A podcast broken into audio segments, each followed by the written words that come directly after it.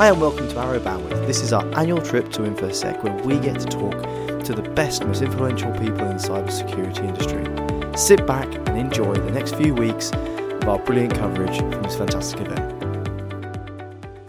So, hi and welcome to Arrow Bandwidth, and it's uh, lovely to have you. But first and foremost, let's kick off with what's your name and where'd you come from? Hi, my name's Mike Trevitt. I'm uh, Director for UK and Ireland for Mandiant, which is a FireEye company, and we're the professional services and consulting arm uh, we deal with uh, the incident response end of things um, a- alongside helping people fix things when they go badly wrong, as well as helping them with understanding their organisation and how they can protect and make badness less likely.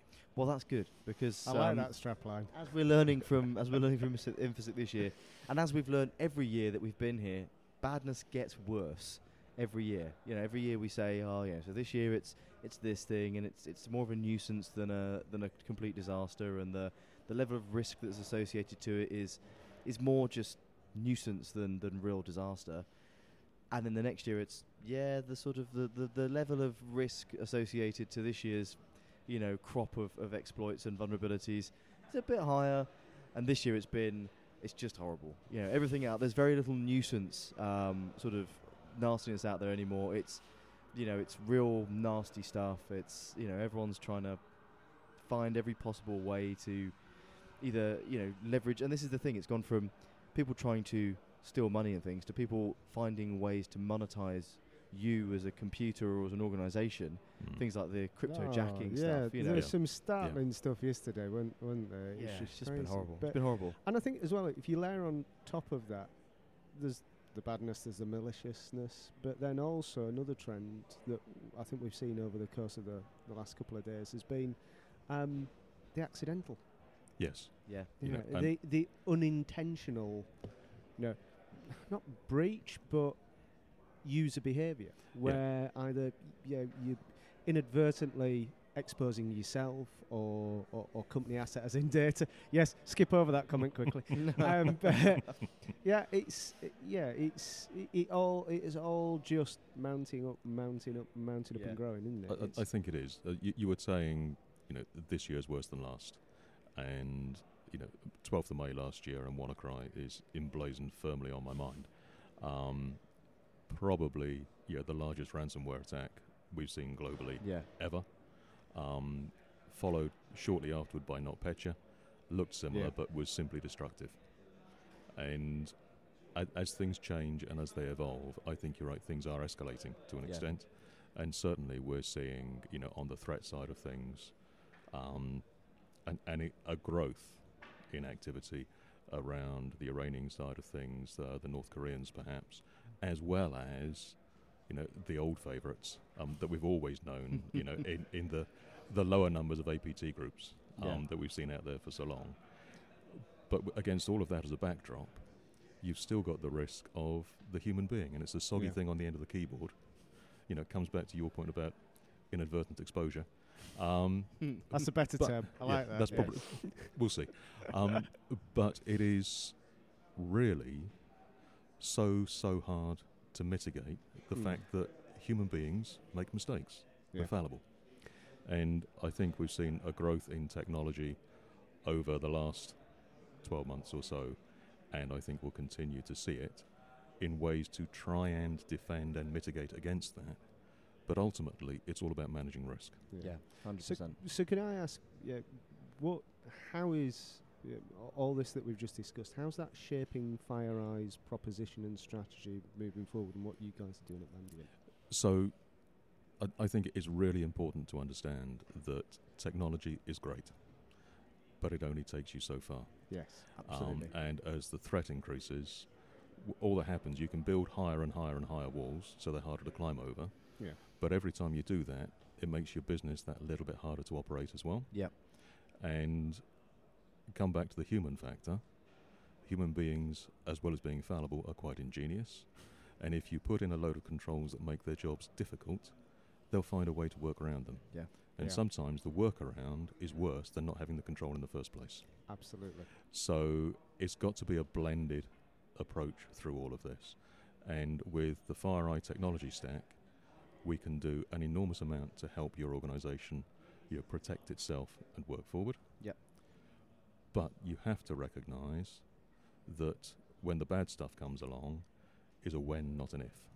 Uh, exactly. So funny, if, uh, we are. Ooh. So our old head of um, security, um, head of security pre-sales, had this term "assume breach." Hmm. There is no such thing as complete security. You should just always assume that some bit of your organisation is compromised, and you're just fighting the battle. Well, and, Mm. and, and the attacker only has to be lucky once. Yeah. Uh, the defender's got to be lucky all of the time. Yeah. Yeah. And so, you know, the risk management approach to that is really, really key, and is building resilience into your organisation to minimise the impact when things do go wrong, rather than layering more and more and more security upon it in the hope that they won't. Mhm. Yeah. Um, and that preparedness is really, really important. I think one of the difficulties is anything with the word cyber in front has had some fairly special connotations for the last few years. And typically, if you are after some more budget, perhaps you'd stick cyber in front of whatever it was you wanted to buy, and people go, "Oh, it's very, very good," you know, and you'd get a check. Um, that works to a point, but cyber risk is just another flavour of risk. Mm. Yes. And organisations manage financial risk and operational risk very, very well every day. Their boards understand it, and it all works. Cyber risk, on the other hand, for whatever reason, is seen to be special. And I don't think it is. It's specialist, yeah. but it's not special. It's just another flavour of risk. And to get, you know, the information security and the cyber security conversation in out of the engine rooms and into the boardroom, I think we have to you know, change that perception that cyber risk is special Hmm. and simply treat it as other forms of risk. And part of that is simplifying the conversation, and part of it is translating it into the language that the board will recognise and understand and respond to. It's interesting. How many times over the years of uh, of us doing these podcasts have we talking about, you know, not the point technology itself, but the business outcome, the Yeah. benefit to the business. Absolutely. And it is absolutely heartening to hear yourselves as I'm not going to use put cyber on the front of it, but Oh, as a that's cool. vendor, as a Yeah, yeah. vendor, uh, it's absolutely heartening to hear you guys say that as well. So, I suppose the question now comes: How do you approach this conversation to to Yeah. make to get it to the board level? What are the sort?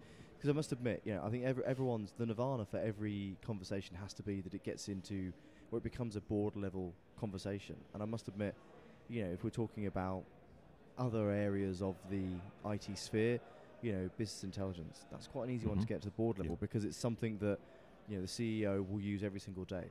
Um, if we're talking about you know the fundamental technology that his staff interact with every day, the you know the the ability to take our take you know the, mobili- the mobility type technologies, that's a bit easier.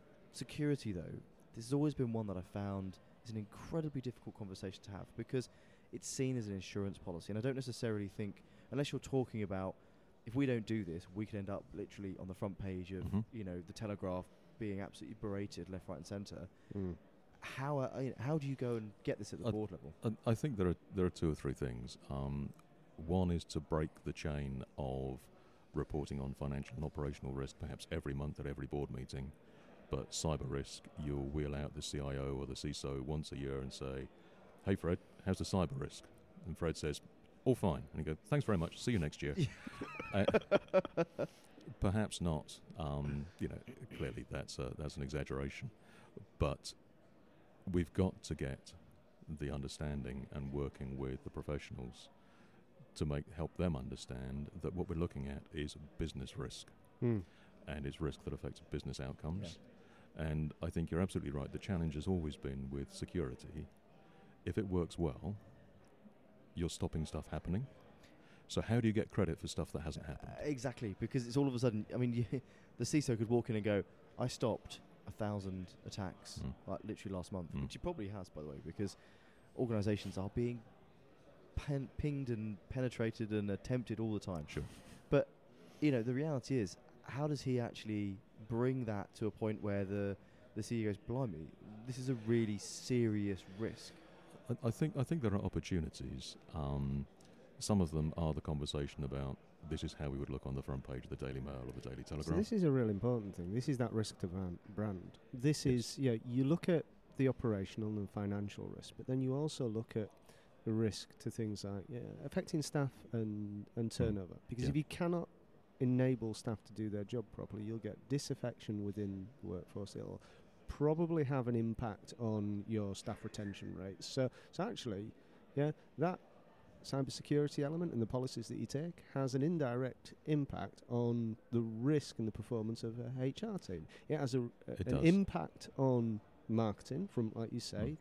what does what does the brand image look like? Yep. Yeah, certainly if you're in a B2C C market or in retail or finance and you're dealing with yeah the general public, I that weighting of that type of risk it would be completely different to say manufacturing. But then again, if you're in if you're involved in something like manufacturing, you know the risk to the business of having that manufacturing ability, that productivity level, that interaction with suppliers, complex or, or, or, or simple products, whatever you're manufacturing, and logistics and supply chain, that carries a completely different value of that risk. But each and every single scenario is affected by It, it does. the security of, and of the It- enterprise. it- it's a business outcome, yeah. um, and it's a negative outcome that you're trying to avoid because the reputational damage can be huge Yeah. and is really, really hard to measure Yes. and, and judge how it might be yes. because so much will be more about how it's handled, perhaps, rather than the breach itself. Yeah. And so getting under the skin of that and really working out with your own organisation what is it that pushes the board's buttons. Uh, non executive directors can be a great help here because typically they've got a breadth of experience and following some changes in corporate governance over the last few years, they've got more opportunity to bring that experience to bear with their boards Mm. um, and they can be great allies in this space. That's a really interesting point, one I hadn't actually thought of. But you're absolutely right because they come in as, as essentially consultants almost today, Hmm. executive consultants, and yeah, they will be able to bring a bit of a maybe battle hardened um, sort of vision Yeah. into that space. So, uh, you know, we've spoken a lot about how you get up there, but how how are organisations quantifying the risk to their organisation? Because obviously, every organisation, I assume, has a very different risk profile, has very Mhm. different bits of their business that will be more at risk than others, depending. indeed. But how do they go about starting to quantify the risk in their organisation? So, so I think the important thing is to really understand within your own organisation what are the crown jewels, what's the stuff that you have to protect Yeah. at all cost, Yeah. and start there. Okay. You know, and work out how you can put in place the right sort of controls to really protect that which, if it does get out into, into the wild, will be almost catastrophic to your own organisation. Yeah. And you can afford to build some fairly high walls around that stuff because typically it's not the day to day standard transactional, you know, millions and millions and millions of bits going around Mm. uh, at every which way. Then it's all around the risk conversation again as to how much risk can I take with the next tier out of my organisation. Mm. Right. So, you know, how much outage am I prepared to follow? Yeah. Um, and this again can be where, certainly at the board level conversation, talking in terms of cyber isn't always helpful, because if you if you look Right. back to say WannaCry for example, and a lot of organisations had a lot of problems um, for you know some very very well documented reasons. But the business outcome tended to be a problem with availability. Yeah. So rather than, you know, they're you know losing access to, um, you know, a confidential piece of information or the integrity of the information, it was because they couldn't get to it. Was the difficulty, and that made, Yeah. for example, um, again, it was well documented. Some NHS trusts, um, you know, closed their doors for a day or two, whilst they got things back online. Mm. And so, as a business outcome, that would be the same as a flood or a fire or your power Yeah. going off. Yeah. And so, you can link these things back into better understood, recognized scenarios that that your board is comfortable I with, that. and it takes Yeah. away the cyber mystique. Yeah. And all of a sudden they're going, ah, I can appli- I can immediately envision the the disaster, the level of sort of Exactly. impact that Yeah. would have to the business. Exactly. Yeah, it makes perfect sense. And actually, because I don't think that you, unless you've been through one of these things where you've actually had that cyber attack that that happened to you, Hmm. you don't really, you can't, as a, I would imagine, as a, as a normal board member, you probably couldn't get your head around the impact that it would have Mm. to you because I suppose you just take IT for granted. So Indeed. much. Indeed, Yeah. and you know, IT has become kind of ubiquitous. You know, it, it's all around us, and it's just stuff that happens. It's almost like a ut- it's a utility. It's another Yeah, utility. it, isn't it's, it? it's commoditized. yeah. Um, and I think one of the things that Mandiant can do is help organisations understand how that feels.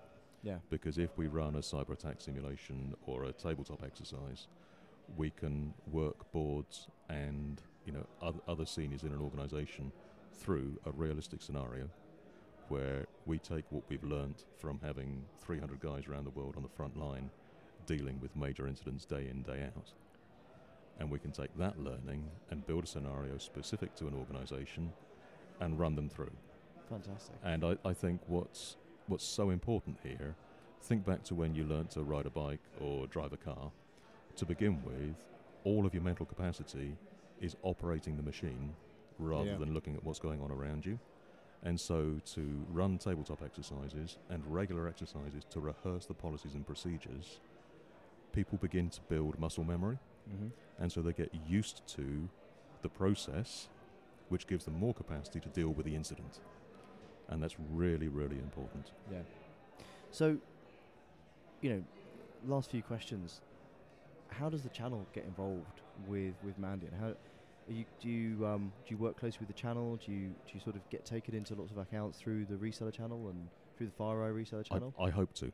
Um, we've recently appointed Jason Ellis as VP for EMEA for Channel, Fantastic. and he's making some great improvements, some huge changes to the way we do this. And I'm working very closely with Jason to see how we can um, more effectively work together to bring the Mandiant offer and the Mandiant brand in through Channel Yeah. because I, I really believe, you know, what we do and how we do it. It sounds a little bit corny. You know, you know, we're, we're rooting out evil, but genuinely, that's what we do. And for every time we can help an organisation be a little bit better, um, defeat, you know, a fairly hard attacker from Mm. time to time, it chips a little bit off that you know iceberg out there of all the bad stuff Yeah. and it, it goes a little way to making it a little bit better for everyone. And I think that's really important. So to be able to scale through channel certainly is one of the things that I want to develop over the coming months. Fantastic. Fantastic. Well, look, Mike, thank you ever so much for coming on. It's Fascinating. been an Cool. absolute pleasure. Brilliant. and uh, lovely to hear uh, about how that sort of how you would get the buy-in from the top level because I, I would imagine without that everything downstream of that becomes Absolutely. very much more difficult. If there were one thing I would say, risk by its very nature is hard to quantify, is hard to predict. So if you can't really predict it in detail, keep it simple. Paint big pictures, make them look familiar, and people will buy in. Brilliant. Well, thank you very much. Fantastic. Really appreciate your time. Cool. Thank, you very much. Cheers. Cheers. Bye. Thank you, Mike. Thank you for listening to this InfoSec Security Special. We're going to be back next week with more coverage from this fantastic event. Stay tuned and speak to you then.